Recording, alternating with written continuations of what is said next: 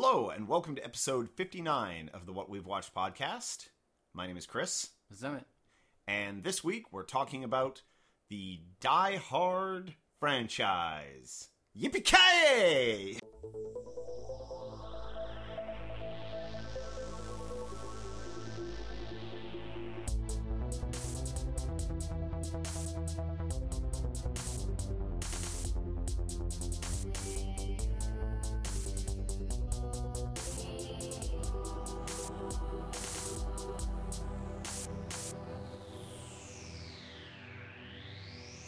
Yeah. Um. So. Uh. Yeah. So this is another one of you know this thing that we're gonna be doing once in a while. Um. Sort of a franchise talk Mm-hmm. kind of thing. Um. We did Aliens before. Um. We did, well, Back to the Future. ago. Yeah. Well, I mean. Inadvertently, that was yeah, a- when we did the Back to the Future thing, it wasn't really intended that way, and we didn't really lay it out in like a real sort of structured way. No, no, because that's not really what we were. It's just inadvertently- But oh, we that's up- essentially what ended up happening. Yeah, yeah. I mean, for all intents and purposes, that Back to the Future one was kind of a prototype for For this. for yeah. this. Um, and then, as more consciously doing it, we did the Aliens Mm-hmm. one. Um, what I guess a few weeks ago. Yeah. Um, month or so ago. yeah, months ago, um, with uh, Rob. And uh, yeah, as we mentioned, if uh, anyone listened to the end of last week's episode, we mentioned that we were going to be doing this this week. So Yeah. um, so yeah, so after we did Aliens, um, you know, we talked about uh, potential future uh, installments and what other franchises might be good to do.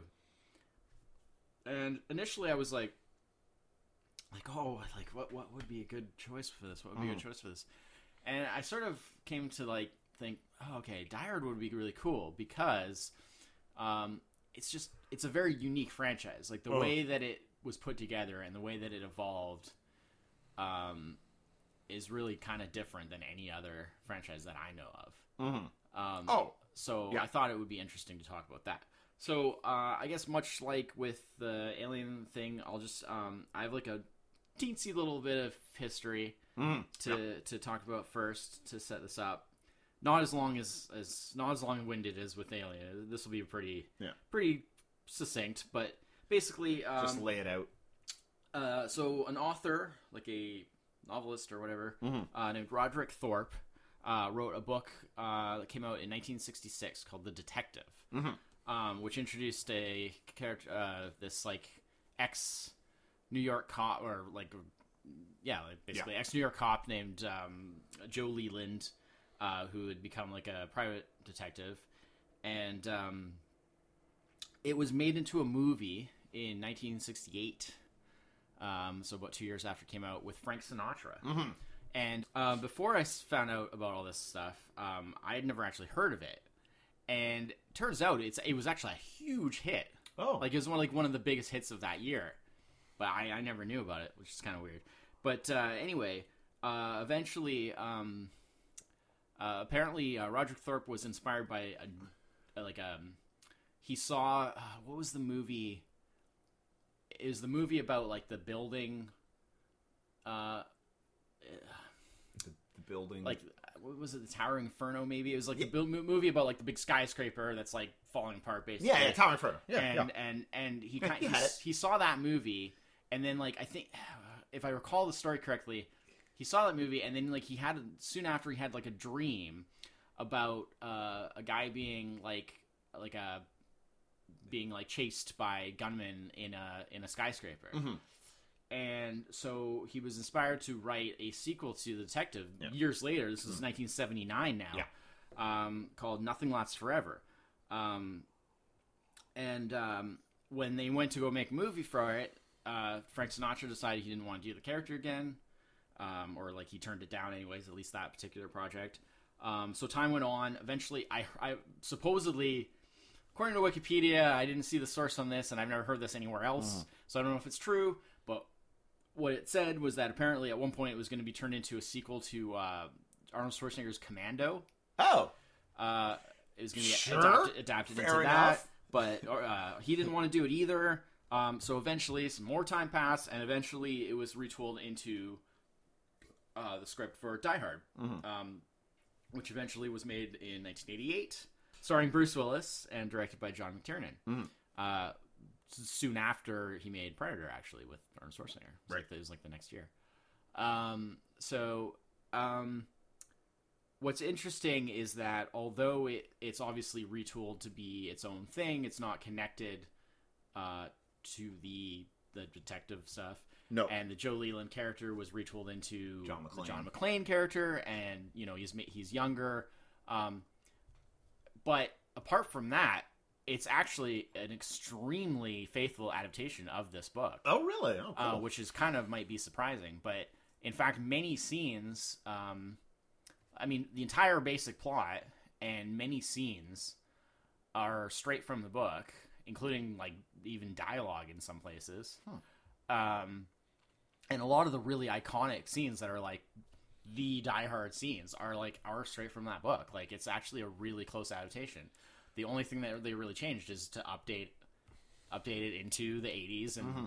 and you know because it's like in the, in the book it was like an American like uh, oil company building Yeah. that takes place in in the movie. Of course, it's a like a Japanese like multinational Yeah. company, Nakatomi Corporation, Yeah. um, which is you know very 80s that they would be like, oh yeah, the whole Japanese business, you know, kind of thing. Mhm. Um, and uh, also because the character is much younger, um, they made um, uh, what's John McClane's wife in, in Die Yeah, Hard. In, yeah. in the book, it's actually Joe Leland's daughter Ah. that were that's like the executive for this No, com- for this than- company yeah. that he's coming to see. Uh, but in the uh, in the movie, of course, they make it sort of his wife that and they're kind of like semi separated because she's gone to Holly, L.A. Holly Gennero. Holly Gennero. Yeah. Yeah, because you know, so this this there's this whole family drama thing of she's gone to L.A. for this great job and taking the kids, and you know he wouldn't leave um, his his job in New York as as a New York cop and stuff, and you know, so there's some tension there, and you know he hasn't seen her in a while, and he's coming to to sort of visit and sort of see how things are are gonna kind of be because they obviously just haven't really like figured out what the next stage is going to be. Um, so that kind of introduces us to sort of the major thing about Die Hard that's kind of different It's a, it's a very from- interesting. from, other sort of action movies. Is um, you have a very like not just like a flawed hero, but like also just um he's hero by coincidence. he's like super he's he's very human which Mm-hmm. is like the opposite of the sort of nice superhuman nature of most action hero Mm-hmm. Well- characters where like in the first movie. Yes. that's but that's what we're talking about Oh, okay, I thought we were talking about this in a general way, but I didn't Right. know we were going to go specific. but, but but i'm saying in terms of how they pre- initially presented it Oh, okay. like he's the odds are extremely against him he's not that particularly amazing Mm-hmm. Yeah. at doing you know what he's doing it's like oh, he gets through it by perseverance Mm-hmm. and just like you know never giving up kind of almost more than anything else so certainly he's you know courageous but at the same time like he's Well, he's like he's he's like fifty percent courageous and fifty percent super lucky, and Yeah. he just get he gets through because Yeah. he won't give up. And yeah. yeah, and i mean and and like clearly he's like way like it, it something that it does is very different from most action movies is that he's like way out of his depth Mm. and like it's like he can't really handle what's going on but he does but who else is going to? Like Yeah, he's in a well, situation where and- if and he he- doesn't do this, nobody and, else. and it's like he to. can't really handle it but he does handle Mm-hmm. it you know and it's a very sort of it's very skillful how they how they kind of pull that off because it's like from scene to scene it's like he's constantly like just well, almost like freaking out like it's like yeah, yeah. he he like literally can't handle There's a, like a level of like incredulousness to like he, he Yeah. feels incredulous. Like, is this really happening? yeah it's just like and yeah, things just get keep getting worse and blah blah blah. but at the same time he's a very like sarcastic Mm-hmm. and very kind of like he kind of uses that his sort of attitude as a way to sort of like get through Well, there's there's still a very well a lot of like like him like his uh physically a lot of the stuff is very kind of un like you say it's unlike the superhuman Yeah. 80s action star his uh a lot of his personality and his uh so I, I guess you just said just straight his like dialogue and stuff is a lot of that like 80s like like one-liner, quippy. Yeah, for like, sure. You know, but but the, but they do it in a slightly different kind of way. It's like the tone is different. He never he never presents himself as like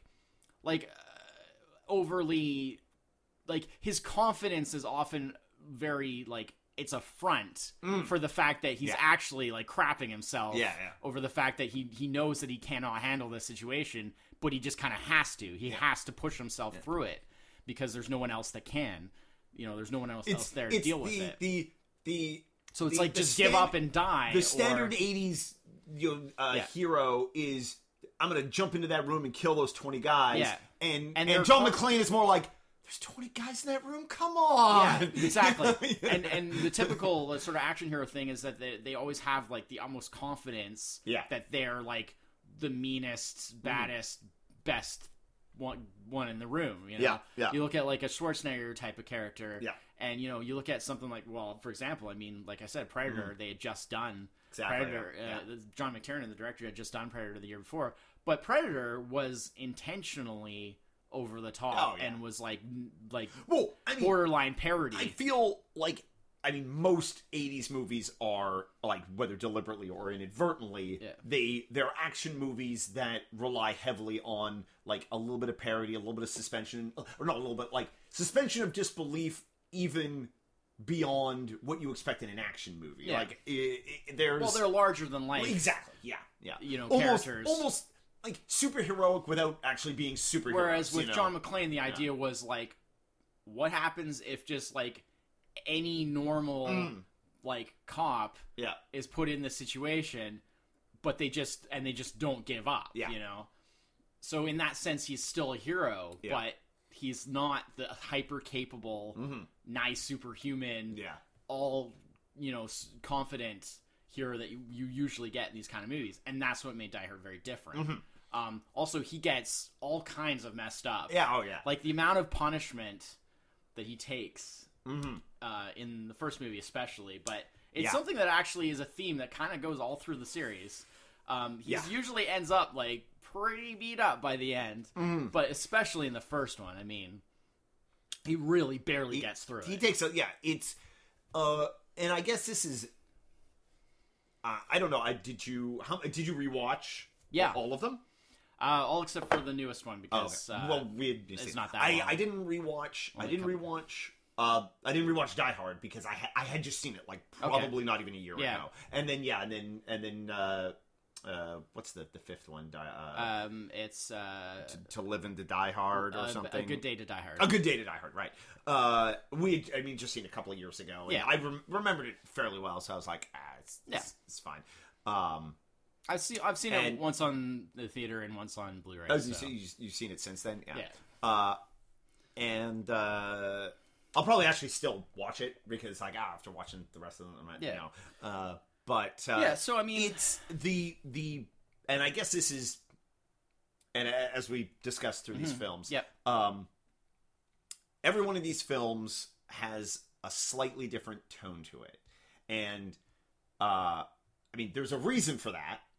Uh, which, unlike the first Die Hard film, which uh, was adapted from a book, like you said, very characteristic. Like it, it like you said, she shared a lot of scenes from it.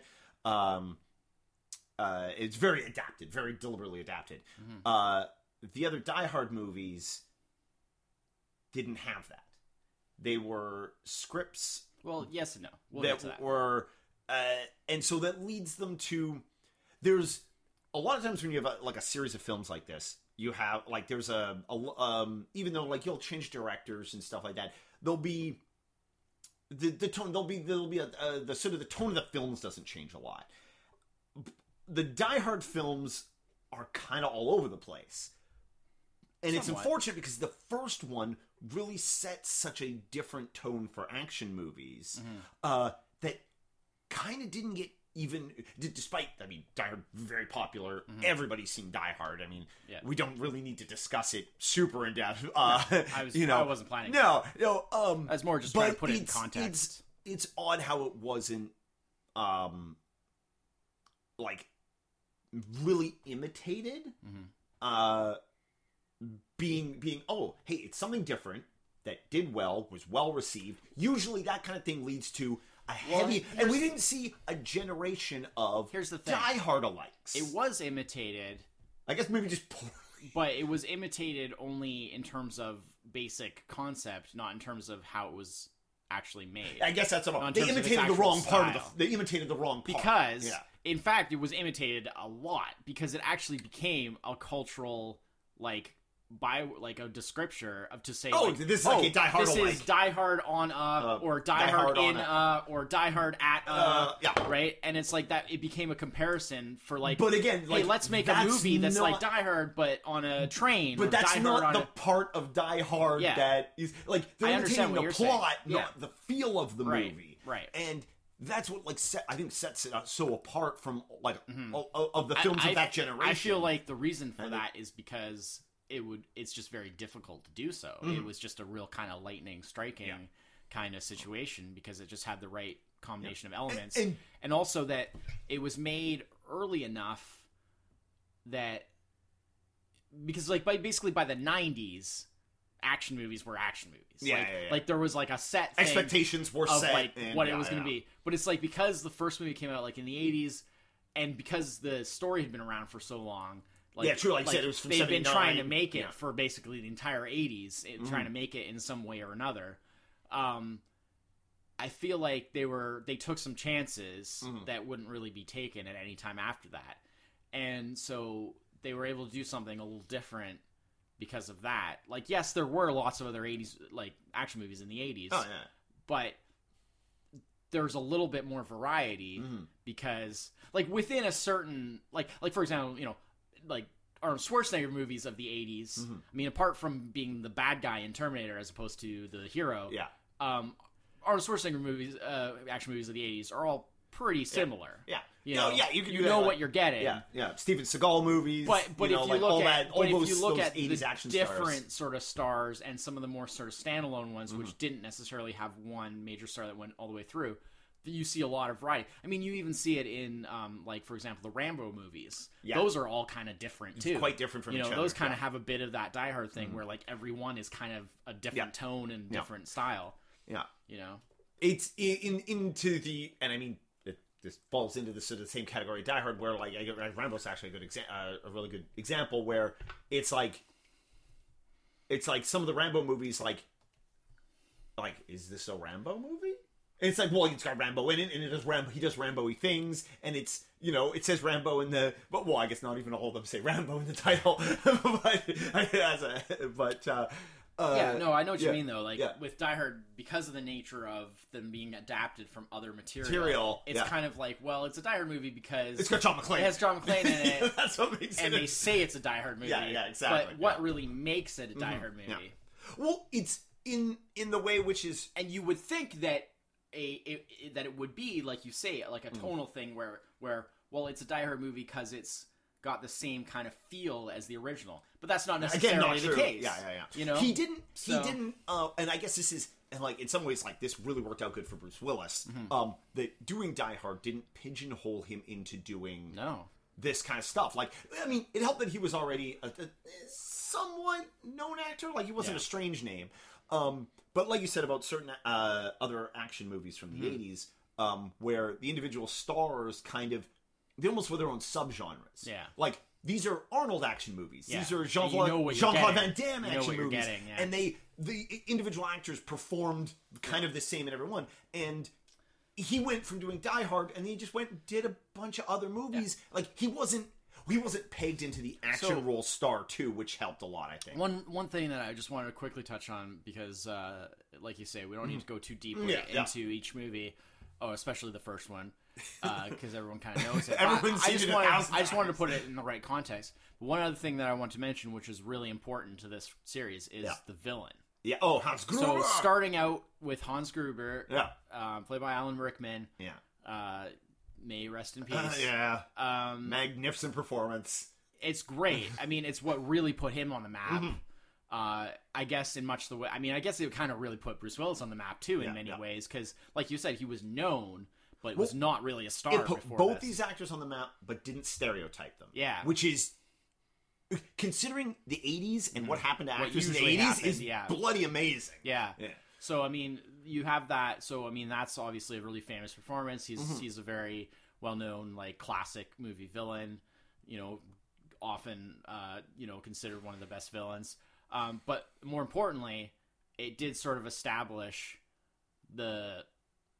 I think probably the villain is probably um, one of the most influential aspects of this of, of Die Hard. Like you were saying Mm. about how like you're surprised by the fact that the sort of the style, that the feel of Die Hard, the tone of Die Hard didn't kind of influence other Yeah. movies as much as you would have expected. They kind of concentrated more just on the premise Mm-hmm, and not so much on the feel of it. But probably the villain is probably like the most influential part because again, often not very imitated very well. Yeah. But that thing of having like the very intelligent kind of like calm, rational sort of villain who doesn't go over the top, but is just like really good. You just get like a really good actor who just plays it real smooth, and it's like, and you you know, and you really kind of it's like that that battle of wits and wills Mm-hmm. that that you know it's like a, a real. You're not just waiting two hours to see the hero kill the bad guy, like you, you're actually interested Yeah. in this struggle back and forth, and uh, and you're as interested in the villain as you are in the hero. Well, the interesting Whereas, like before that Die Hard, I think a lot of these movies, the villains would be very over the top, very scenery chewing, very Yeah. like like psychotic, like like oh, I'll just you know they'll they'll kill their own henchmen for for well, there, like, there are just a, very are little complete reason inverse and, of know, the he, of the hero character. Yeah. like you know, yeah. and and it, and so it was all about just like oh yeah that hero is gonna come and kick your ass yeah. Yeah. whereas like in something like Die Hard it's like you're you're you want to see what the villain will do just as much Mm-hmm. as you want to see what the hero will do because the villain is just as interesting and and is actually very like you know and especially in, in Die Hard, like the first one. Uh, although the later movies, this is especially after, especially after, um, uh, after two uh, in three, four, and five, it's jokingly ref- referenced a bit.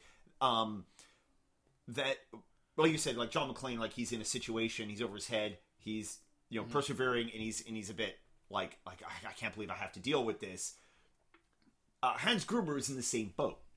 He's who is this guy? yeah I can't believe I have to deal with this. Yeah. like he's just a cop. What the hell? Yeah. you know, like Yeah. they're at either ends. They're both like they're this equally shouldn't be happening. they're, they're equally incredulous about Yeah. the fact that Yeah, that yeah. this could even Yeah, this be, is situation be possible yeah. which is nice because it it unlike a lot of like like other '80s action movies, it humanizes the villain a little bit. Yeah. Um, it makes him not just the like you said the psychotic. Yeah. He's he's a guy with a, he's a bad guy, but he's got a mission, he's got a plan, but he's also like you know he's got his men that he has to deal with. He's got he's got problems. He's Mm-hmm. trying to deal with these problems, and it's really like bringing him down, and it's really getting to him. And you didn't see that a lot. Like the villains were just basically someone for the bad guy or the good guy to kill at the end of the movie. Yeah, that's what I'm saying, yeah. Um, Yeah. yeah. so I, th- I thought that was important to mention. Yeah, no, Um, no. So then uh, they they pretty much like well compared to a lot of these sort of franchises, like I mean we did Aliens before and how you know it was a five to seven year gap Between those each ones. movie across the whole thing. So they they, they sort of. Uh, Pretty much like fast tracked uh, the sequel for Die Hard Yeah. to a large degree because it came out like pretty much two years later Yeah. on the dot. Um, and it's actually set the very next year. It's set again at Christmas time, the very next year. Right, yeah.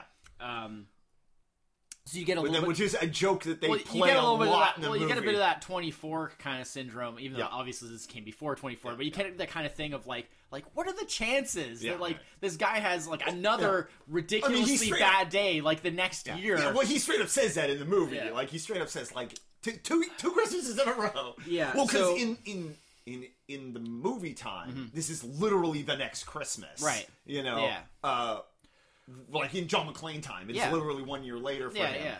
Um, But I mean, it only came out two years later, so that's yeah. not Yeah, it's not- a it's big, not a huge stretch. Yeah, No, it's not a big no. stretch. Yeah. Um, so this one was directed by Renny Harlin, um, rather than John McTiernan, um, uh, who is a Finnish uh, director um, who's had a very mixed career. Um, like he's done some stuff that was really successful, and then he did stuff like like Cutthroat Island, which is like one of the biggest Right. biggest disasters of ever of a movie ever type of thing. Um, so he, he's had a lot of he's had a lot of sort of ups and downs and kind of mixed uh, results in his career. Um, but he's just sort of one of those like workman like directors that you just kind of get when you know you don't necessarily need any sort of major artistic input from Yeah. the director. You just need somebody that can get the job done. And boy, does it show in this movie.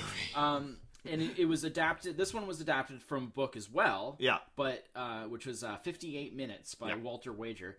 Which again, totally unrelated to Yeah. Die Hard. It was adapted into a Die Hard, Die Hard film, film, by yeah. basically inserting the John McClane character as the main character, Mm-hmm. and um, but basically the storyline is taken from this book. Um, so again, it's that odd Mm-hmm. the thing- trend begins. Yeah, this odd thing of like We're find- not going to write Die Hard 2. We're going to find something else and make yeah, it Die find Hard find 2. an existing story and then turn it into Yeah. a Die Hard film, Yeah. which is interesting. I, mean, mean, I don't. No other franchise really have done Probably, it that way. uh, like, it's one of those things that, like, the Die Hard 1 was a success. They Mm. needed to make a Die Hard 2. They were going to make a Die Hard 2. yeah, There was a story out there. yeah. Who, I mean, it's one of those, maybe that book, uh, uh, what does it say, 58 minutes? called 58 Yeah, that's right, Minutes, yeah. 58 minutes. Um, maybe there was already a like partial screenplay kicking around for a movie adaptation of it. Yeah. And Well, like I said, somebody maybe was that's how like, they were able to get it th- so this will work. Yeah. You know, yeah.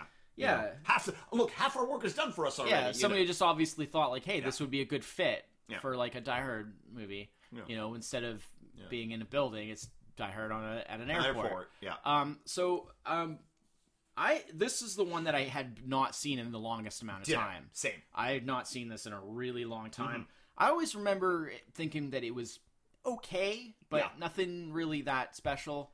Um, and so seeing it again, having just watched it again, um, I feel like, yeah, I mean, that's pretty accurate. Um, I think my biggest problem with it is that it's too, and this is the same problem that you get a lot of times with sequels, it's too much of a of a rehash of the Yes. first, but just not quite as good. It, it's Die Hard 1.5. Yeah, it, Like, it's, it's an like iteration They, they try than- way too hard to kind of follow the same format and Mm-hmm. like hit the same beats and as I the feel first. like and to it was it was clearly deliberate to like invoke the tone of the first and I mean and it's consistent like it's a it's a movie that is self-referential to yeah, the first one and but I feel too they, were- much, I think. they did it in a deliberate way to try and be like can you believe it's happening again Yeah, they they lean on that way too much. way too much, It was yeah. too much of a crutch to just be like, oh, we can just refer back to like, oh, this the Nakatomi incident. Oh, Hmm. that that that thing that happened in L.A. And then just having things like you know, like his like okay. I understand that giving some personal motivation, they have the whole thing with his wife being on the Oh, plane, plane, yeah. but she doesn't do anything. She has no impact on the story. It's just an excuse for him to care. yeah like ab- ab- above what he probably And would- it's like, well it gave him a reason to be there in the first place but Yeah, but I mean, know, it could have been anything. But I mean, the yeah. point is, is that could have like, been taking a flight home like knows? I Yeah, understand that yeah. they needed to somehow make a way for there to be personal stakes. Yeah. but they, but like, but give her something to do. You know, like it's she was just. They basically just put her there because they were like, well, we need more. We need as many. And then the Well, even worse had- offender of that is having um, the character, the, the reporter character, Yeah, from the played first one, by, um, who's even less important yeah and but it just seemed like oh well we, we got to bring back you know it's, oh they even have the cameo from Yes. Reginald VelJohnson Yes. who's like the cop He in the calls him, he And calls he, him. literally just calls him up Yeah. to like fax the the the uh, fingerprints To, um, to like get the identities on the things and it's like the most pointless it's it, cameo that's it- literally there just so to be like forced. just to be like so oh forced." hey remember the first I heard that you liked so much look we got this this character back and this character back and this character Yeah, back yeah, and this character back. and it's like yeah but it doesn't mean anything it no. has no bearing on the plot it could have been anybody Yeah. you know you're not doing anything with it, those it is it, yeah yeah it's it's and it just seems like they're just trying way too hard to make you think about the first movie. Movie. And the problem is, is that if I'm, so thinking, much if I'm thinking about the first movie, then I'm probably not appreciating the second The movie, movie, very much, am I?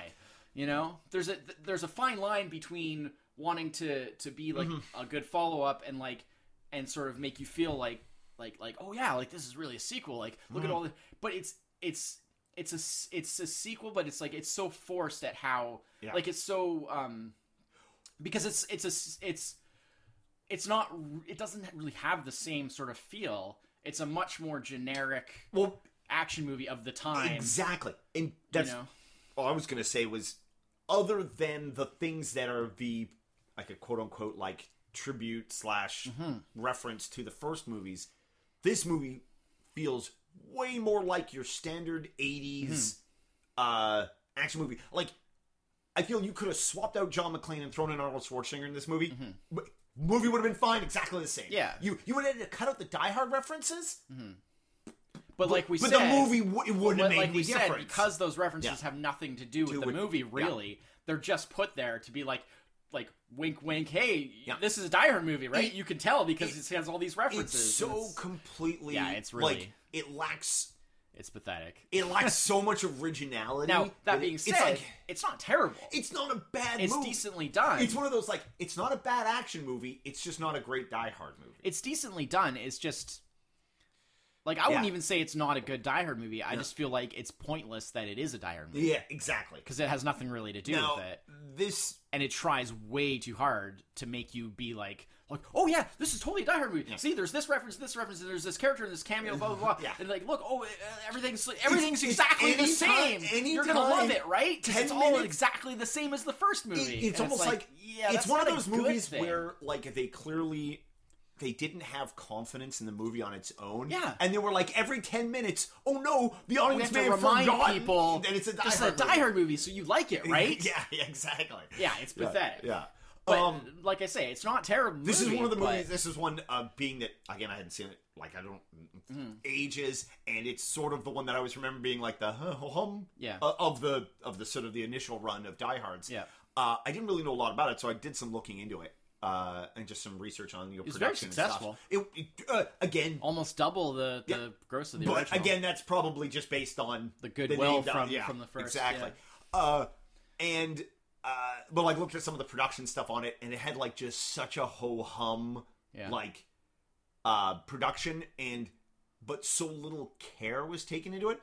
Looking at the um, on IMDb, they do the lists of uh, like movie goofs and uh, like uh, things that you know just don't make sense. and yeah, things, yeah, things. like plot holes, and plot holes and stuff. problems, and Holy, a lot of stuff. It is the single longest Mm-hmm.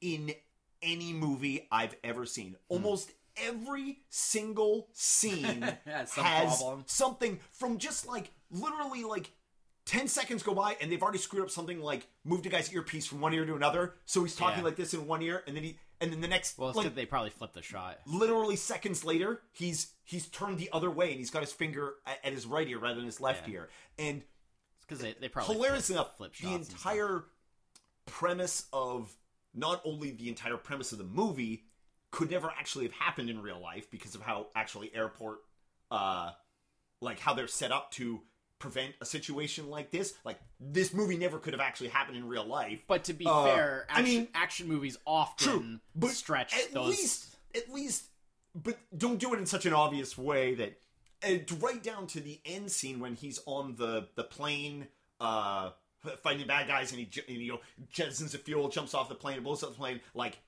that plane doesn't have an exterior fuel dump, so the entire premise of how he blows up the plane can't happen.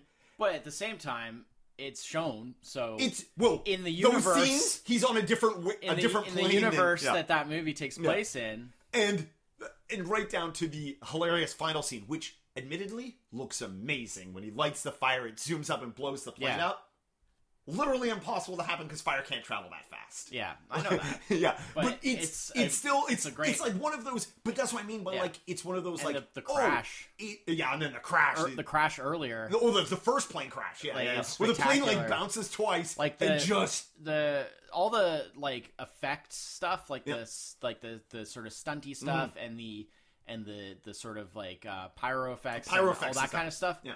Great, But Like, that's all the amazing. stuff the that, like, production value. That's aspect. all. Yeah, exactly. So that's well done. all the very like. Oh, May, this is, this might not make the- sense, but But this is the like where spectacular. it's the standard like oh it's an action movie so this is where the attention was played Mm-hmm. Yeah. to like the the. But the- I'd say it was above average on that. the, on yeah, that the, no, that's what I mean. Like, great like that's where they paid attention to things like like the gunfights and Yeah. stuff like that. Although hilariously, very un compared to the first Die Hard, Mm-hmm. like so much more gunfight, so much less blood. Yeah. Most guys get shot, and there's like no like other than them flailing backwards, almost no traces of them being actually shot. Like versus the first movie where every bullet is Yeah. just blood everywhere, and it's but it's also like the scale of this movie. He fights so many bad Yeah, guys yeah. versus the first movie where it's like like he's got like eight guys to kill. And yes, Well, he's got more than that, or a but little yeah. more than that, but it's you know it's it's not a lot, you know, uh, and so it's very in the first movie it's very personal. In this is it is like the one man fighting an army kind of, Yeah. you know, but uh, but yeah. so yeah, it definitely yeah it definitely is not Yeah, I mean it's know. good, but it's it's Yeah. it it just it, it's trying way too hard. yeah for sure uh, absolutely to to just be like, hey, it's a Die Hard movie, so you gotta like it, right? Mm-hmm. Um, so then it was um, we took a take a take a take a nice five year break. yeah, five years, still not really that mm. much, really. no, I mean, not as far as you're still within the '90s. You're mm. still it, Well, we're into a You know. part of movie production where sequels were not necessarily, or uh, let's not necessarily see sequels, but uh, when actors appear, it weren't necessarily. It wasn't like an annual thing. Yeah. where we're we're getting a new like John McClane or new action Yeah. movie every year kind of thing. yeah, Like, yeah. I mean, even stretch it out a bit. Bond, Bond, you know, exactly slowed that down. was quite a bit You know, during well, I mean, this was right around that time where where they had had their long hiatus there, and then they were just this was just before just Pierce back. Brosnan, or Yeah. just after Pierce Brosnan. just before, just before. yeah. So I mean, Bond was still on its hiatus at the time. Mm-hmm. Um, so Die Hard with a Vengeance, the third film, released uh, May 1995, so just under, Yeah. just under five years later. Yeah. Um, John McTiernan returns as Yes. director this time, Yes. um, and I was actually surprised to find out that because in my memory, I'd always thought like, okay, yeah, Die Hard Two was the one that was like sort of okay, but you know, nothing too special, and then Die Hard with Vengeance was kind of like a kind of a step back up a bit. yeah. But it turns out that the the reviews and whatnot were actually really mixed. Mixed on, on this. Vengeance. Um, so I was like, Turns huh. out people just want more of the same. So I was like, huh, that's interesting. Well, let's see what I think watching it again. yeah. And so I watched it again, Yeah. and if anything, I would say that I liked it even more Oh. than I did back then. I was amazed at how good Die Hard with a Vengeance was. This it's incredible. It I is- don't understand why it how is- it could have gotten less now, good reviews. now I like. Now, part of it is also, I think the him having uh, Samuel. Jackson. Mm-hmm. Basically, this is a, a buddy movie. In some ways, like helps a lot, and I like I like Samuel Jackson as an actor. Mhm, he's Uh, incredible. he's in this. incredible in this. Um, I mean, he got good reviews for it anyway, Anyways, so that wasn't one of uh, the problems that people cited. is uh, th- like if if Die Hard is a 9 Mm-hmm. Die Hard with a Vengeance is like an eight point nine. Yeah, I like- honestly, I always remember it being a slight step back up, Yeah. but I did not remember This is- it being as good as it as it I'm, is. I'm- it is incredible. I'm actually fairly sure I've probably seen this one more than the original Die Hard because I really like this movie. Like probably not because uh, the original Die Hard's quite Yeah, yeah. older, so I've seen that a number of times. Yeah. you know. I, uh, I hadn't seen it in quite a long time. Not quite as long as with Die Hard 2, obviously. Oh yeah. Um, but um, uh, by the way, we never really talked about because we talked about the villain Oh, in Die Hard, the original Die Hard. We didn't really talk about the villain in Die Hard 2, but that's because it's nothing really that special. Just a guy. Yeah, I mean William Sadler Yeah. is a good actor. Yeah. but um, there's there's kind of like three main villains in a Yeah. way. Th- yeah, It's very kind of just muddled anything, and- that is sort of the one clever thing about okay. the, the one slightly clever thing about the plot of the film is how they sort of layered the villains. Yeah, I mean it's all right, but, But- none of them are particularly Exactly, interesting yeah, or memorable. Um, so I just wanted to quickly. this we have Jeremy Irons as the villain. yeah, I thought he was amazing. I again, Simon Says. I did not remember. uh, Like I really, really enjoyed Die Hard Mm-hmm. Vengeance. I, I always thought it was good. I do not remember it being this good. yeah. Like I It enjoyed is- the hell it out is of a spectacular it film. from beginning to Yeah. end. And to me, this is what the sequel Should this should Hard be this should should have be. been Die Hard two. because it doesn't try to just be a copy of the original. It, does different things, and it brings the franchise to another level Yeah. in terms of actually trying to do something a little different, having Mm-hmm. a bit of different scope, but you still have that central character that has the same feel. It's Yeah. you still have the you know where he's way out of his depth. Yeah. He doesn't know what's going on. Yeah. He's just kind of muddling through it all. You know, um, he Well, and in this one, he's in an even worse place Oh, yeah, because yeah. he's like completely just Which broken is down. really By this point, like, he's like his, his marriage is done. Oh yeah, basically. completely. Yeah, yeah. Um, yeah. he's well, yeah, you know, mostly anyway. yeah, virtually yeah. an alcoholic. Like, oh yeah, He's on suspension at the beginning of the movie. yeah, yeah. Oh, and and ruined. He's like he's just even an more of a alcoholic he's mess. even more of a mess. Yeah.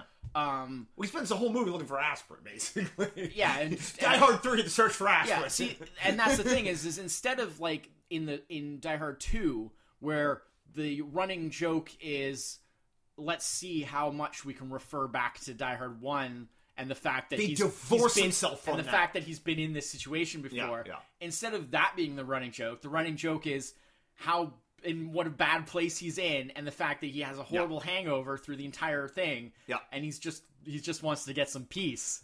You know, it, it makes me wonder with the director change if uh, the director of Die Hard. I'm sorry, I forget his name. Uh, the first one. Or? yeah, yeah, and this one, yeah, John McTiernan. John McTiernan. Yeah. Uh, he uh, he saw Die Hard 2 and he's Yeah. like, I'm not gonna do that. Yeah, he's like, You know, what's like- the point? He's he's probably he was probably like, yeah, I already made that movie. it was called Die Hard. Yeah. I'm gonna make something different. Yeah, and it, because like uh, divorcing himself so much from the, Yeah. it, it allowed them to take the same character and put him in what is uh, like such a different situation than the first one. Like rather than being trapped somewhere, he's literally running All around over the city, everywhere. yeah. like it is the opposite. But like as far as sequels go, plot wise, and uh, I'm not gonna spoil it, but you, you don't find this out till later in the movie Yeah. Much it- later it than in the first movie. Super related to Mm-hmm. the first movie, unlike the second one, which was straight up just a coincidence. Yeah. like they went as far as like not only this this movie not take place at Christmas, it takes place in the middle of summer. Like there is no, Yeah. you know, like they're like let's do everything the reverse. Yeah, you know? which was awesome. Yeah, like you know, it he won't be alone. He'll have a guy. He'll have he'll have Yeah. a part, partner, quote unquote partner.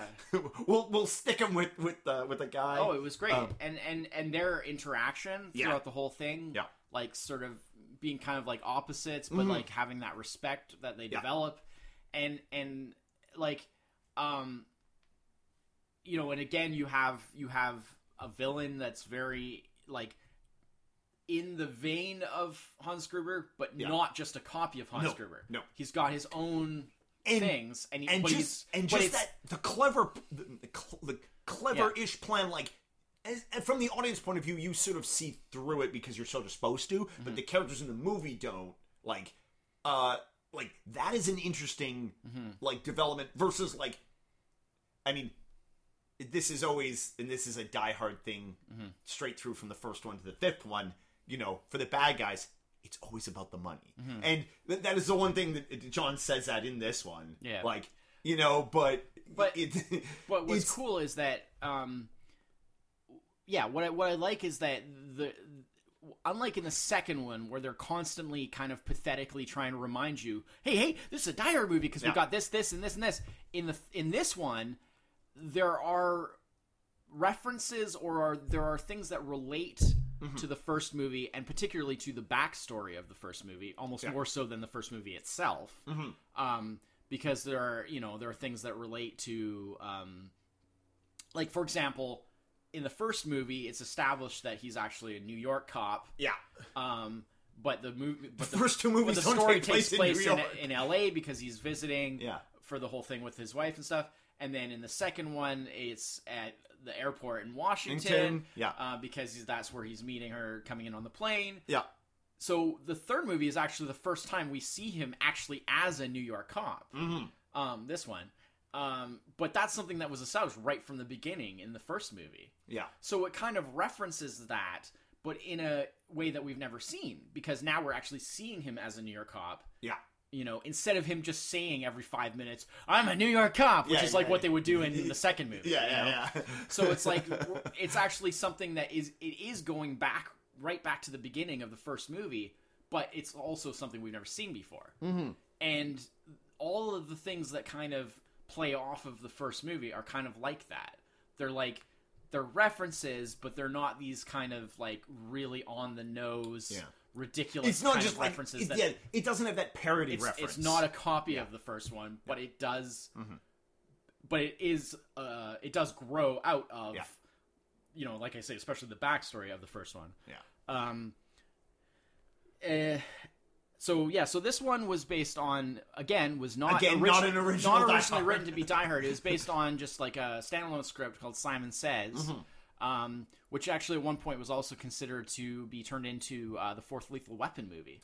Huh. Um, but uh, they ended up making it into Die Hard, and uh, which I mean, when you think about it that way, you're like, okay, I can kind of see like Yeah, yeah. you got the two characters, yeah. and they, those could have been the characters from That Lethal could have easily been- blah blah blah. yeah, yeah. You know, you could see where that could could that adaptation could be made fairly easily. Mm-hmm. Um, but it, I think it works great, and I feel like. Uh, even though it, it's such a departure from Die Hard in the sense of like it's not just taking place in a specific location, like you say, it's not just him by himself having to like fight all these guys at once, Yeah. or not at once, but you know, like slowly take them all out. I mean, the him actually having to fight bad guys doesn't happen until so far into the film. Yeah. Because of all like the other stuff that are Yeah. going on. But you know. I feel like in in many ways it has the feel is almost more authentic Mm. because, like I say, it feels more like a real sequel because it feels like oh, this is just a different thing that happens in this character's life. Yeah, As yeah. opposed to just being a copy of the first and Yeah. saying like, oh, here's another thing that happened that's somehow exactly the same as what happened la- last, time. Which It's is like, which no, is a this is a different. like '80s action movie thing to do. It is. but It is, but but I, that's why I thought this one really Yeah. took it to a different level. Um, Absolutely. and I really appreciated that. And I think John McTiernan coming back helped to sort of like form that because because having done the first movie, he would be able to sort of like okay, it's a Die Hard movie. I know how to do that, but at the same time, I don't want to just redo what I did on the first movie. So you know, we'll take Yeah. it to another kind of level, and that's what they did, and that's great. Um. So yeah. So So the the, the so that's basically that's the Die Hard trilogy. dri- that's- thanks for tuning in this that's, week. That's the Die Hard trilogy, and so that's as it lay for like twelve, 12 years. years, yeah. Um. So you know, there was probably never really any thought that that like There was unfortunately no really good 1999 Mm-hmm. Die Hard 4 follow up to Die Hard 3. yeah Instead, we got a Die Hard in 2007. So the next one was Live Free or Die Hard, Mm-hmm. in, which came out June two thousand seven. Mm-hmm. Um. So that's now twelve years later. Yeah. Um. And this is like a real kind of shift uh, in this series, not just because of changing kind of how the movie itself was, but because it's just a very different time. Yeah. You know, now suddenly we're out of the '90s, we're into the later 2000s, the second Yeah. half of the we, 2000s. we, we almost skipped a decade of 2000s. So now it's like, okay, in the third movie, you know, they had to kind of scramble to find somebody with a cell phone, Yeah. but they existed. Yeah. But now we now we're into 2007. Now we're into the Everybody's time got smartphones. everyone has them. Yeah. you know, um, so that's that's different right Yeah. there. Yeah. You know, all that running around with between payphones and stuff like that that they do in the third So one. good. A- So As well, good. uh, but I mean, there is a lot of cell phone use in the third one because they weren't that rare yeah, by yeah, yeah. '95. No. but they certainly weren't. What was that? They steal the guy's car, and he's Yeah. got the he steal. They steal the. he He's has got a a car phone. and Yeah. he's got a car phone. I mean, certainly they were they were not Yeah. like super rare, but they were also weren't ubiquitous the way Yeah. they were. You know, they were by now, or even by 2007. Um, so yeah, it's just a real different world. And then there's the change in Bruce Willis because like, you know, I think I feel like it's kind of symbolized by like, does does he have hair or does he Yeah. not have hair? Yeah, you know, that was sort of the big shift how bald is Bruce Willis in that was the big shift, and you could see it starting to go Yeah. in the third movie. Yeah. You could see the hairline kind of escaping, yeah.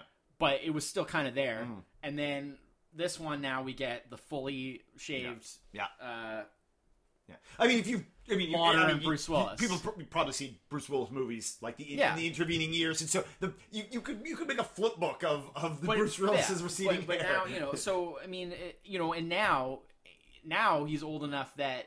Yeah. You know, you have a secondary character who actually is his daughter, Yeah. Who's now grown up, yeah, well, because this actually takes place because it's twelve years eno- later. lo- like, enough time later. You know, this is the dire this is now almost, almost always take place in real time. Yeah, time this passage, is almost yeah. 20 years now Yeah. since the first movie. Yeah. Um, so, you know, it's kind of funny that it sort of comes full circle in a way because in the in the in the book that the first movie is based on, he's coming to to see his daughter. Yeah. and then that's turned into his wife in the movie because he's made younger.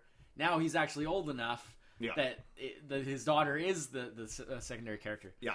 Um, so this one uh, was directed by Len Wiseman, um, who's uh, I guess known mostly for the Underworld movies. Yeah. Um, and uh, it was based on a uh, a, ma- a magazine article, another Wired another magazine not written for. called "A Farewell to Arms," and then that inspired a Yeah. screenplay uh, called uh, www3.com. Mhm. Sort of, you know, so cyber terrorism basically is what this one's all about. yeah. Um, and uh, and then that That's was a cl- I like that. www3.com. Or Yeah. That, that's a that's a that's a and then that, that, would have been better so than then that was adapted. Well, outside of North America, uh, this one was uh, called Die Hard 4.0, That's right. Yeah. uh, uh, which is Uh, on the release that I saw, Yeah. uh, actually, which is still a pun, but maybe not quite as bad of a pun. the as release that I saw actually had both. Yeah. Had like a double title card of both. Yeah. It was it was little it was it was it did the like it did Die Hard 4.0 and then that went away and then it came up Live Free or Die Hard afterwards. Yeah. So I don't know if that was just a particular to the release or or Yeah, I don't know. I mean, in theaters, it, well, I think was in theaters the here it was li- one or the other. it was but, one or the other. Yeah. But yeah, yeah. Uh, yeah, apparently Len Wiseman and Bruce Willis both preferred the Die Hard 4.0 title, uh, which it had for most of the world, Mm-hmm. um, because the Live Free or Die Hard, the pun of that is only really understood in, in America, really. yeah, yeah. Um, and uh, Well, I mean, understood, but everybody knows it's referring to an American thing. Yeah. Like, you know. but it's yeah, but it was you know it's more of a yeah. No, it's, so it's the least. But- that, that, the the switching from Die Hard 4.0 to Live Free or Die Hard Mm. for for certain releases, the least offensive thing about this film. Um, yeah, but I definitely think it's not a good sign to start with because don't don't use unless you're making like a, a spoof comedy or something. Don't don't use this pun for your title, please. Don't do Yeah, that. like yeah, yeah. don't do that. Yeah. I mean, Die Hard with a Vengeance kind of pushes it a little bit, but that's not really a pun. It, no, to be fair, it was Die Hard 3, Die Hard with a Vengeance. it sounds good. Yeah, you know. yeah. Um, which, by the way, uh, uh, in case anybody doesn't know, um, sometimes Die Hard Two people have seen it, uh, or they some sometimes people think that it's called Die Hard Two Die Harder, That Um, is not. but it's not actually part of the title. Um, No. it it was uh, it was um, it was in some of the marketing. It was kind of more of like a tagline, Mm. um, and I think it's listed on like the director's website that way, and it's been listed that way in various sort of things. But it's not actually part of the title. If you see the movie, it just says Die Hard Two, Right. And the, the studio just lists it as Die Hard Two. Um, although on the on the box cover it does say Die Hard, or yeah. but um yeah uh anyways yeah so Live Free or Die Hard um well so yeah um, Well, this well, one okay here's what's interesting because i know that you share my fairly low opinion on this one Yeah. This one actually got extremely good reviews. reviews. It was the most box office success uh, Yeah. of any of them. Although to be fair, that's It un- only made marginally Yeah, more that- than Die Hard with a Vengeance yeah. 12 years earlier. I mean, that's unadjusted, so obviously the older ones are still more Yeah, yeah, successful yeah. if you actually think about the time difference. But technically speaking, Yeah. it it grossed the most, and it got really good reviews, the best reviews of any of them other than the first. Um, and I I don't understand. I mean, I rewatched it to to give it a chance. I got A opposite reaction to Die Hard. I got less than 40 minutes into rewatching it, and I just said, I don't care, and turned it off. Mm-hmm. yeah. I just, I was just like, I remember how this ends I had the- vaguely. I had the opposite. I don't care. Yeah, I had the opposite reaction to what I had with Die Hard Vengeance, where it was even better than I remember being. This was even worse than I remember it being. Exactly. I was hoping, like, okay, I was remember, okay, I remember the plot. Okay, Timmy Olyphant steals the internet. All right. Uh, I was Yeah. like, okay, he, the, the Bruce Willis and his daughter, and and he teams up with Justin Long, so we got kind of like the buddy thing going from the last Mm-hmm. Oh, but- one. but no, and then but like, no. oh, remember? I mean, oh, this was the PG thirteen one. There was a big deal about that. Yeah. And then I remember like when I saw this in the theater, the PG thirteen thing, like, eh, that didn't really matter. No. and it doesn't. I agree with because that. This movie was rated R, Mm-hmm. guess what? Still terrible. Yeah, I have the DVD that has the uncut the uncut version. Yeah, where, yeah. where it is basically an R. Um, I it, doesn't. I honestly, I don't even it- recall what I was watching. it doesn't make I didn't know. I don't. I can't remember if they swore in the one I watched or not. it, it doesn't really make it a better movie.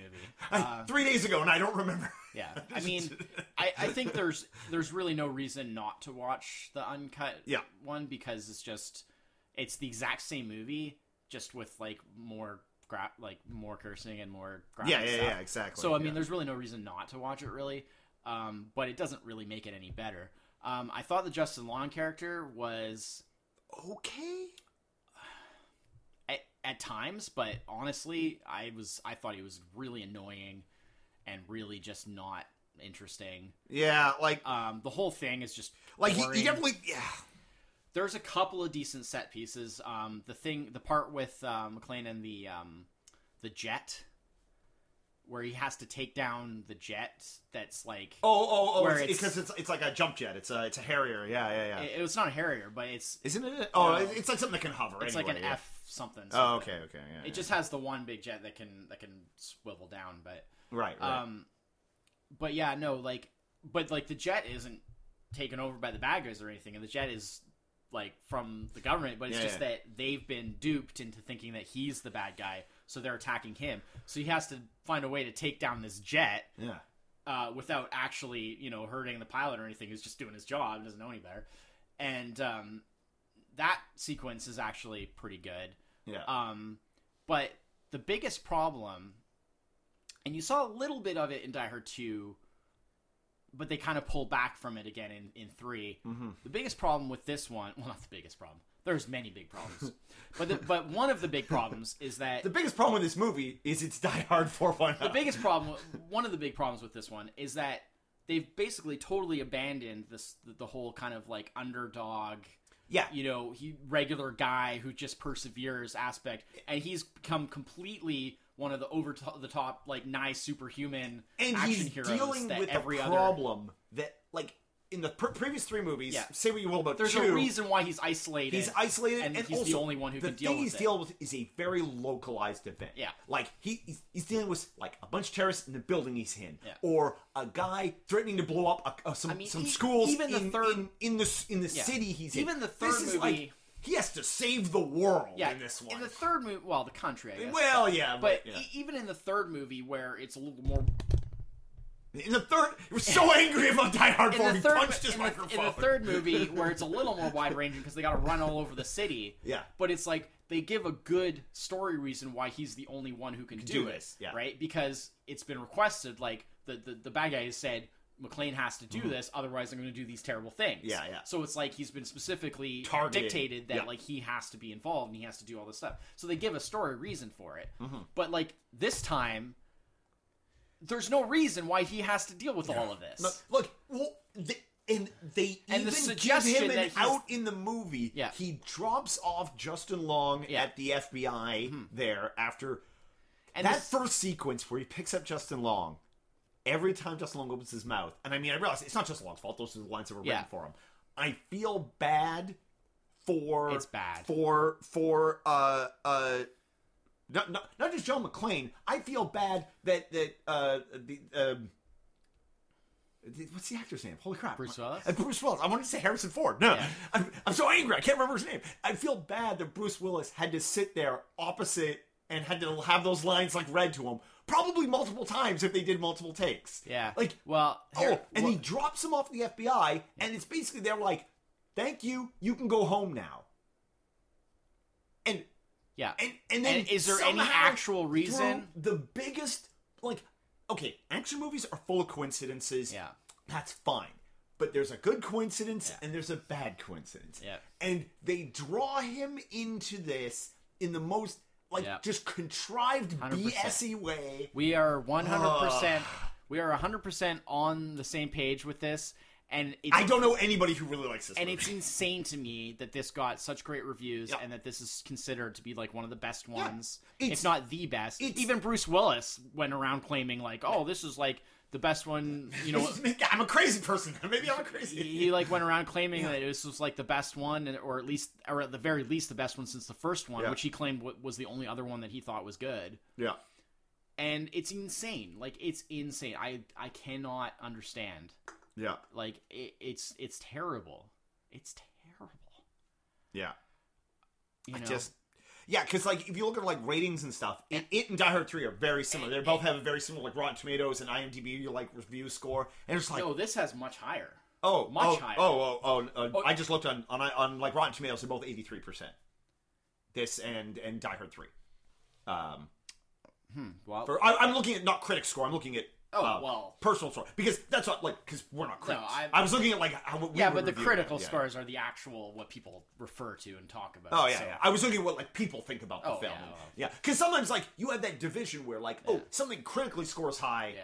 but like like and I was wondering oh is that true about this? Like maybe the reviewers liked it, but the audience saw that it was a No. piece of crap. No. the audience liked it more than the reviewers. It's ridiculous.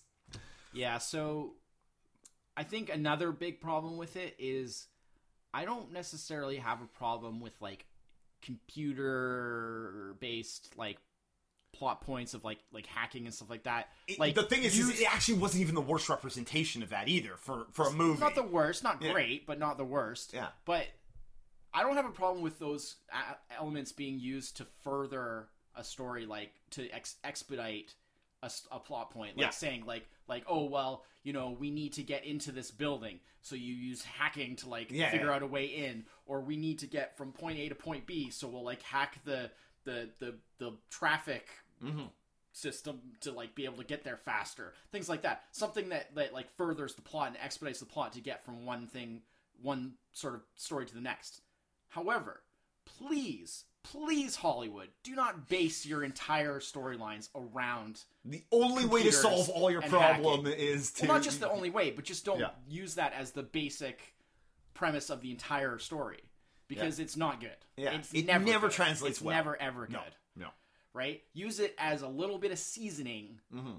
to like make a, a, something work better Mm. in the story or expedite something, Well, but do not use because of the how entire it's basis of the because movie. of how it's I always was shown. bored to death Oh. because I was just like, It always rings "Hey, so false. let's sit around and talk about computers for a bit longer." What an awesome Die Hard movie this is! But it's not oh, even Oh, God. that. It's just because how stuff like how computers and hacking is always represented in movies. yeah, Anybody who's, I mean, in this day and age, anybody who's even used a, a smartphone, that stuff always rings false, and it always like you know they're talking BS. yeah, and you know it's and it's not even good BS like uh you know like when they use like tech talk in Star Trek Yeah, where yeah. they like they make up the tech words but that's exactly what I'm talking about. and they Sorry. it's like they don't even they they it's bad BS Yeah, but that's exactly what I'm talking about. Yeah. Technobabble in Star Trek is designed specifically just to smooth over, Exactly. you know, getting from one place to another in the story, or to explain some sort of plot point in a very succinct, not succinct to replace chunks way, of dialogue right? and that's fine. yeah And that keeps your keeps your it keeps you when it's used to keep the story flowing Mm-hmm. and keep the pace going and get from one Mm-hmm. Plot point to the next and one place from the ne- to the next Yeah, and, and all that kind of stuff that's fine. That's exactly what it should be used for.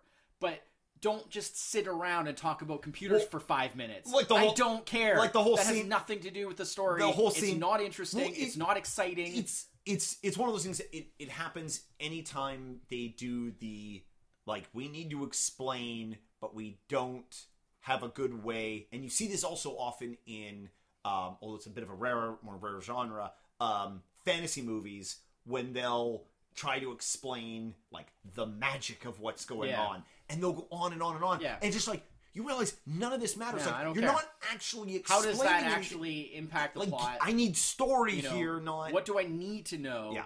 to make this story work and to get from one thing to the next? yeah That's all I want to know. Exactly. Yeah. Keep going. Yeah. You know. and it it just yeah it well makes it it makes a movie that's already kind of mediocre. It just drag. It bogged down Yeah. so much Yeah. in that stuff. And like you said, you couldn't even finish it this time around.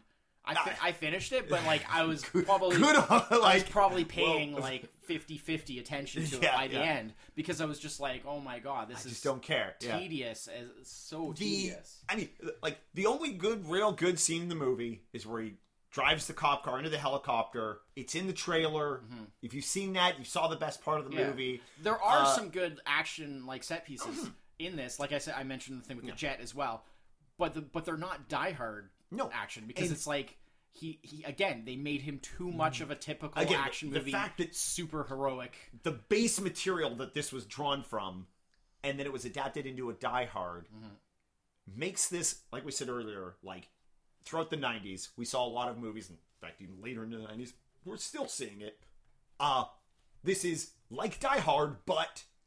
Yeah, And this movie feels like it's not a Die Hard movie. It's like Die Hard, but with computers, only it also happens to be a Die Hard movie. yeah, And so it's like a crappy tribute, not tribute, but like a crappy like remake of the Die Hard movies, but it's still a Die Hard movie. yeah.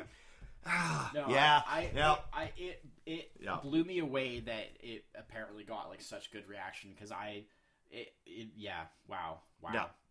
yeah, it's Um, really amazing. I did- I, I- don't understand. I did like uh, this time around. I can I can sort of understand some people maybe liking this movie in a little bit of jest in that like sort of uh Not from what I saw. like in that like this is a bad movie like there's some bits you could you can laugh Yeah, at sort of some of the to be what badness that doesn't seem to be what the critical. yeah, I know, but like that's what I mean. Like I could see that, but that definitely doesn't seem to be the case. It No, just seems to be generally like- well liked. Yeah, I, I don't get it.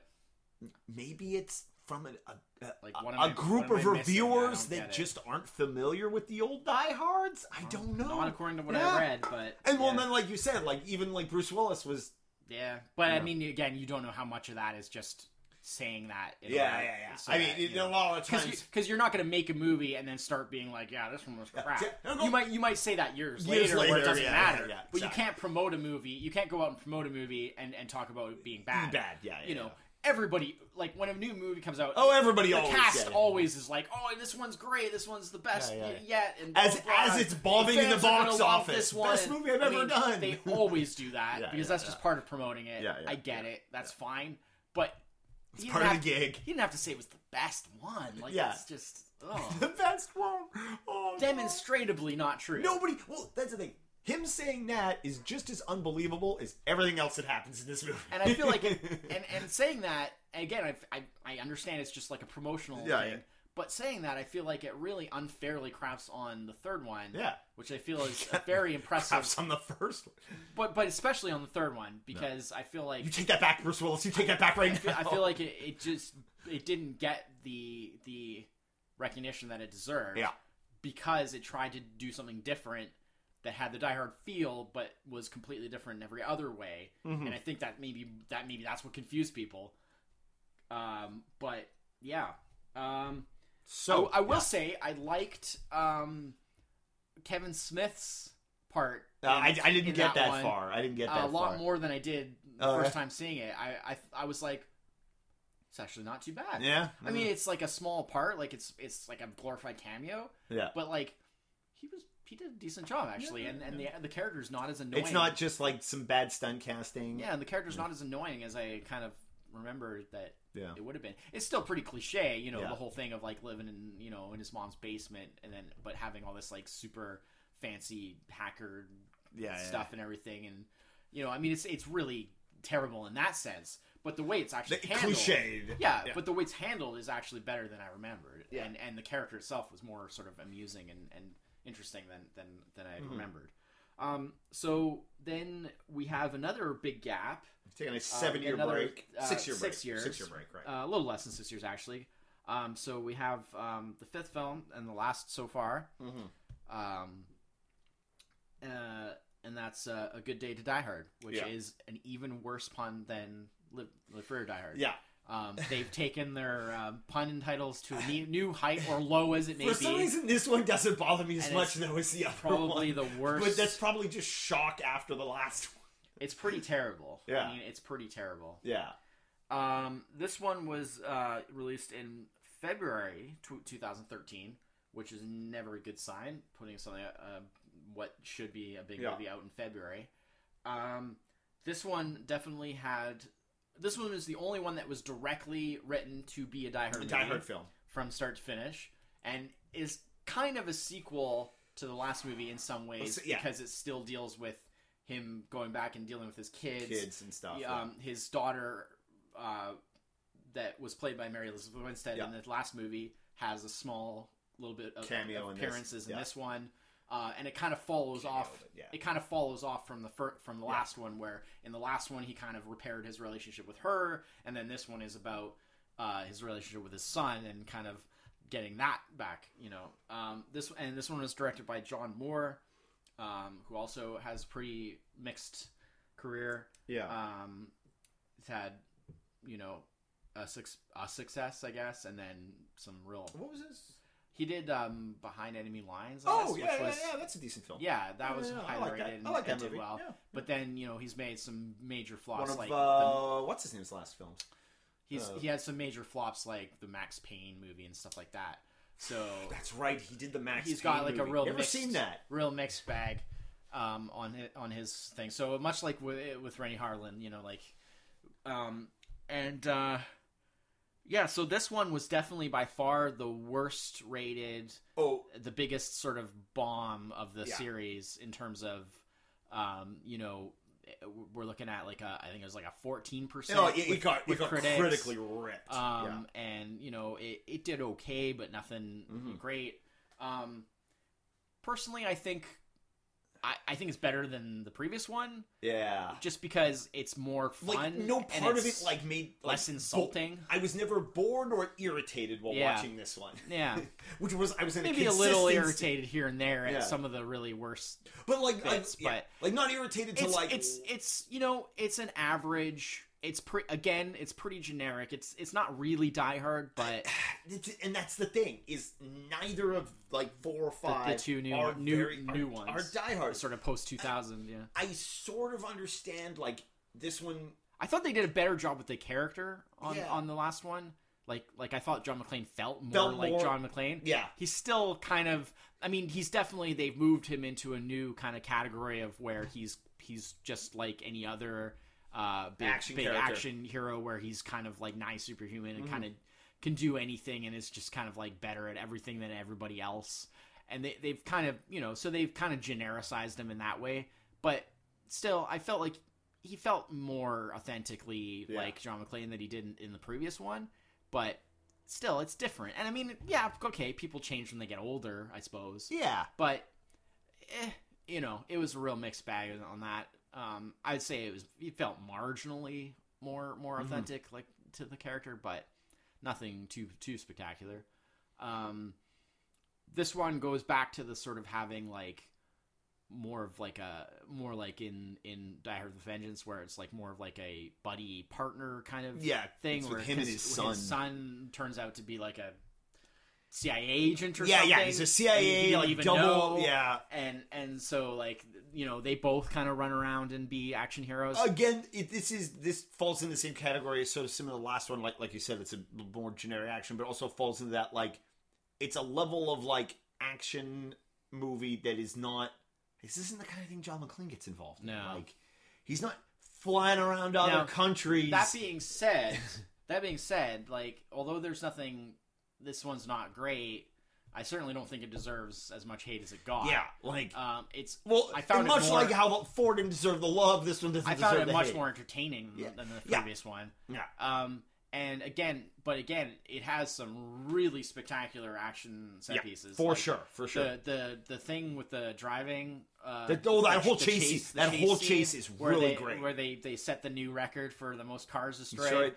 Um, and uh, Take that, Blues Brothers. yeah, well, it was funny because GI Joe, the first GI Joe movie, actually took that Oh, did they? record, Oh. which stood with from Blues Brothers for Speaking of mediocre movies, which stood on Blues Brothers for like almost twenty years. yeah, yeah. Uh, and and the first GI Joe movie took that. Well, it's really hard to justify ruining more cars than that in a chase Yeah. scene because because it was done for comedic value. Now I don't know if In Blues Brothers, to do it Yeah. in an action movie, you had to do it with purpose. Yeah. and it's hard to justify. now I don't that. know if um, the stuff in um, The Good Day to Die Hard if if that actually did take that record. I don't know yeah. if it did or not. It may not have, but they They wreck a lot. they wreck of a cars. lot of cars in that Yeah. in that sequence. But it's not just about that. It's like an actual exciting Yeah. great Chase scene, yeah. Action sequence and chasing. scene. Um, I thought that was amazing. Um, the the helicopter stuff at the end, I thought was a good kind of Yep. callback to like the helicopter explosion in the first First movie, one, yep. which was uh, which was good. Uh, I mean, I think they've had helicopters. Dis- they've destroyed blown up helicopters in every, every- in every movie, I think, Yeah. except maybe the second one. Um, but um, trying to think now. I, they may have. I just don't recall Yeah, like yeah, there being a helicopter involved in the second one, but I could be wrong. Yeah, yeah. Um, but yeah, I mean it's it's a pretty standard Die Hard thing, but the way they sort of did it in the new one with the smashing against the building Yeah. and exploding and kind of rolling down the side of the building, very similar to the first one. It definitely felt like it was an intentional callback.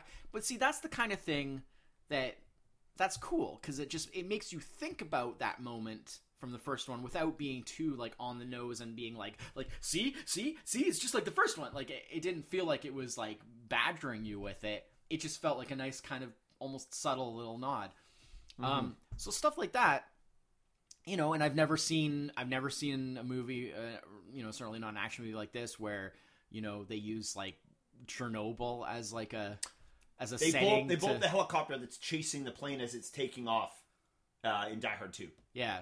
Like I said, I was, runway. like I said, I was yeah. sure there probably was Yeah, a yeah. helicopter explosion in that one. I Yeah, just didn't yeah. re- Okay. distinctly. So I just remember. want to make sure that they kept That's the what helicopter. happens when you watch them all like in such close proximity. To each They other bleed together a little and bit. just like marathon them basically. yeah. Um, but yeah, I was pretty sure there was a helicopter in like, Yeah, yeah, yeah. in every, everyone, in yeah, every yeah. one. Keeping that, Um, keeping that, to, keeping the helicopter tradition alive. But yeah, like uh, I thought the going to, to Chernobyl was an Mhm, it was interesting, cool, yeah. you know, idea for Again, a like setting. all that stuff, great.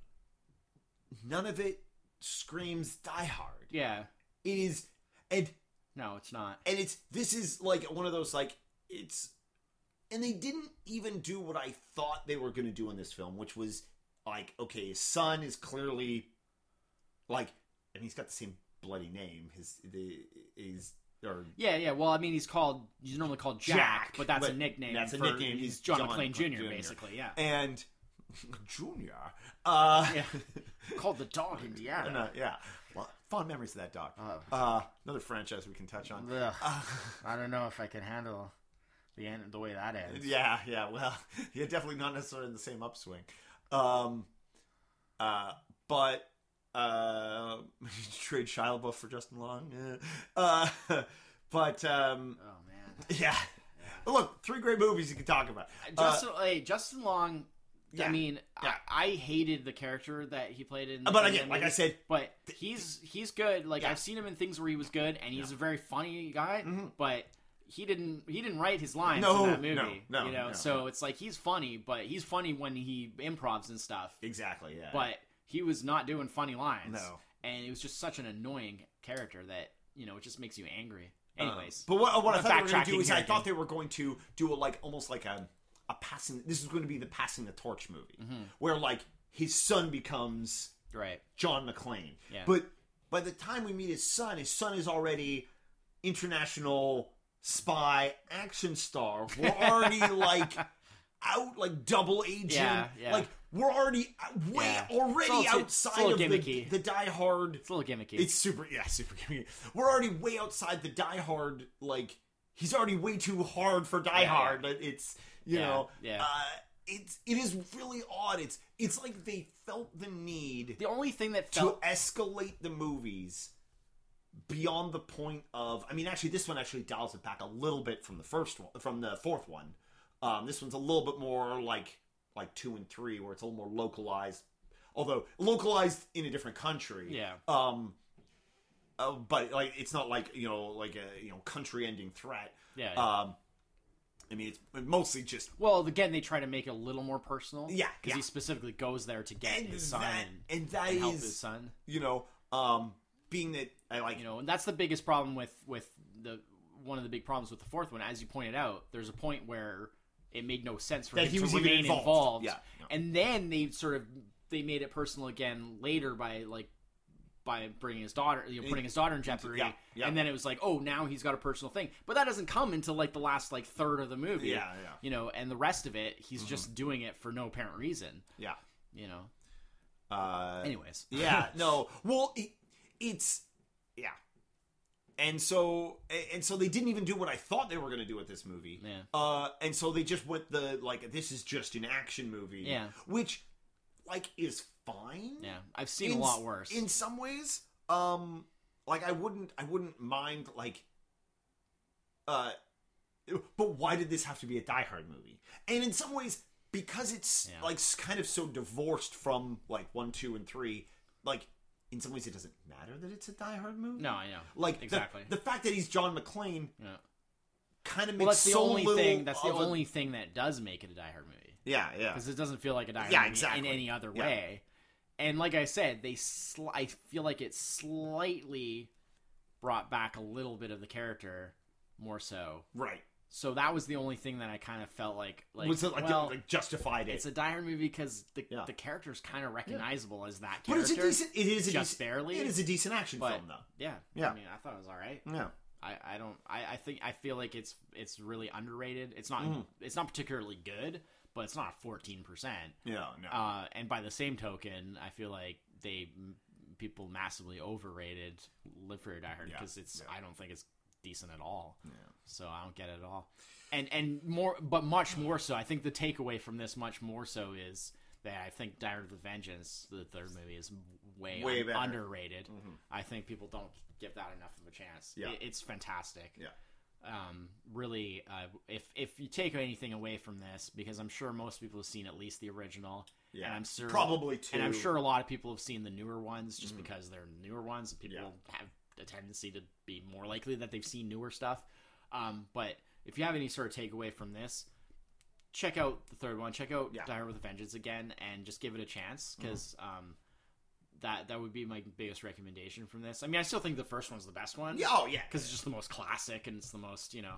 But um, I think Hard with Vengeance, like I say, was much better than. As with as with most movies in a series, the first one's almost always the best. yeah, I mean, usually, not Yeah. always, but usually. Uh, and, you know, and, and rarely. and, and often just because you can't sort of it's hard to capture like just that special something Mhm. you know again um and make it different enough to be worthwhile yeah. but not so different that it Yeah. just feels like a completely different type of movie um and i just yeah i just really was impressed You with can really watch one and then watch three yeah and maybe watch two, but like we said, it's so derivative, it's not necessary. yeah And you're you because i think two and also because three doesn't reference two at all. Mhm. Like you can fill in the gaps. yeah Like you can just mentally fill in the gaps. yeah and like it, Die Hard is a decent trilogy, and then they happen to make a couple of more yeah in the 2000s. Well, that's why I feel like the the newer ones are kind of their own thing. They, Yeah, they- yeah, it's yeah. kind of a separate. It's sort of like the two different eras yeah. of Die Hard that are very separate. Well, it is definitely Die Hard four and five are products of their time. oh, absolutely. Like, and, like for better or for worse. Mhm. Like it's one of those like maybe the nostalgia factor kicks I in. feel bit, like- but like there's a certain kind of like and the second action and Die Hard two in many ways is part of its time. Uh, yeah, yeah, that yeah. transition point yeah. of like going from the 80s into the 90s, 90s. and it's very much like many other movies of the, that time. Yeah. It's very similar, and I feel like Die Hard with Vengeance kind of transcends this time a bit. It's still a Yeah. product of its time. It still feels like a '90s movie, you know, but Yeah. it's good. It's Yeah. good in any context, Yeah. you know. it's it's one of those. I, I guess maybe that's just one of those like it shows maybe a little indicative that like coming like during the eighties and nineties, there was a like a- action movies were especially in the, like the late 80s Mhm. early nineties. Action movies were at their prime. Like there's hu- so many Schwarzenegger and I mean Yeah, all yeah. the, the it, it uh you can watch so many like decent good to decent ones Mm-hmm. Before you find a bad one. And I feel nowadays you have to hunt a little more to find the good action. I find they're just they're so often just so average. Yeah, th- like that's it. I find Like- they're just so like- often just generic and average. generic. Yeah, yeah, yeah. Like you just you just Like don't. they're not care. terrible, but they're just like eh, nothing They're, special. they're just they're not. It's, not memorable. they're nothing not- special. They're not worth watching, not because they're bad, but because there's something even slightly like better out there Mhm. that, that you can watch. Like Yeah. yeah, like yeah, It- it- mediocre. Yeah. You know, as as he says, Mediocre. exactly. Yeah, and that's that's that's kind of the I guess maybe some of the biggest crime of like what has Yeah, happened to Die Hard is it went from being amazing to being mediocre. Yeah. Oh. All right. Well, Well, yeah. that's that's the Die Hard franchise. So yeah, that's that's uh, five uh, five amazing films. as, Well, as the word amazing came out of my mouth, I'm like, what am I saying? I think it's an interesting. Yeah, I think yeah, it's an interesting franchise to talk about. God, if only we could just say five amazing films. Yeah. Ah, so unfortunate. But yeah, I mean, is there anything? Is there any series? Uh, you can you, you audience can't see this, but I'm shaking my head. Like- there is no series that has gone five films where all five films are amazing, like that are that are genuinely I mean, sequels. I feel like maybe there's something like like the Bond series where there's so many movies over time. I'm sure there are five amazing ones, but not five in a row. But I don't even think they ever did five in a row that yeah, were yeah, amazing. Yeah, yeah. like you know, it's yeah it's something that like but but but to have it be that that only those are the only ones you made and the whole series is just like Mm-hmm. Yeah. great because from we start we to finish lot, lot, i don't think that exists five is somewhat the magic. I'm, I'm no- actually really interested now that's can gonna be my challenge i'm gonna look i'm gonna look into uh, that. Because five is somewhat the magic number for action movies. Because we got five Terminator movies, we got five yeah but often Aliens it, movies, often it takes a long time we to got get to five Die. Hard movies, and every single one of them starts Yeah, out great, duds. and then just progressively, yeah you know, i'm interested i'm Yeah. gonna look into that Yeah. i'm gonna find out yeah. Because there's i mean there's trilogies that are where they're all good. Oh, sure. But- O- often with trilogies, Anything- that's more just like one really long movie. but more you know. but longer Yeah. series where they're ever they're all good i'm gonna have to look into that I'm, that's interesting that's an interesting challenge Yeah. i'm gonna look into that So uh, yeah, so that's uh, Die Hard, the Die Hard franchise. Mm-hmm. Um, next week is episode sixty. We'll be doing our top five films from the sixties. yes not the top six I did it right this time, Like you usually say. our top sixty films. um, yeah no, Uh, that should be fun yep. how's your how's your list going Not even started. oh my god I've You're in I've trouble. I've looked at a, I've looked at like a list of films You're from the sixties, You're screwed. and uh, it's it's gonna be tough. It's gonna be tough, but it's gonna be. I think it's gonna be like my number five is gonna be tough. Yeah. Like looking through, I'm like, okay, here's four really great movies that I really enjoy from that era. No problem. Now there's 20 movies that could be number five. i Damn thought i thought i had it really like lockdown. locked down and then i kind of like changed it a lot Oh yeah. quite recently because I sort of came to a realization that what I had originally planned to do wasn't really going to work. Uh, Um, and I sort of did some restructuring. Not a radical restructuring, but we'll talk about that. yeah, yeah, next week. Yeah. Yeah. So uh, thanks everyone for listening, Yep. and uh, until next week, I'm Chris. Summit. Cheers. Bye bye.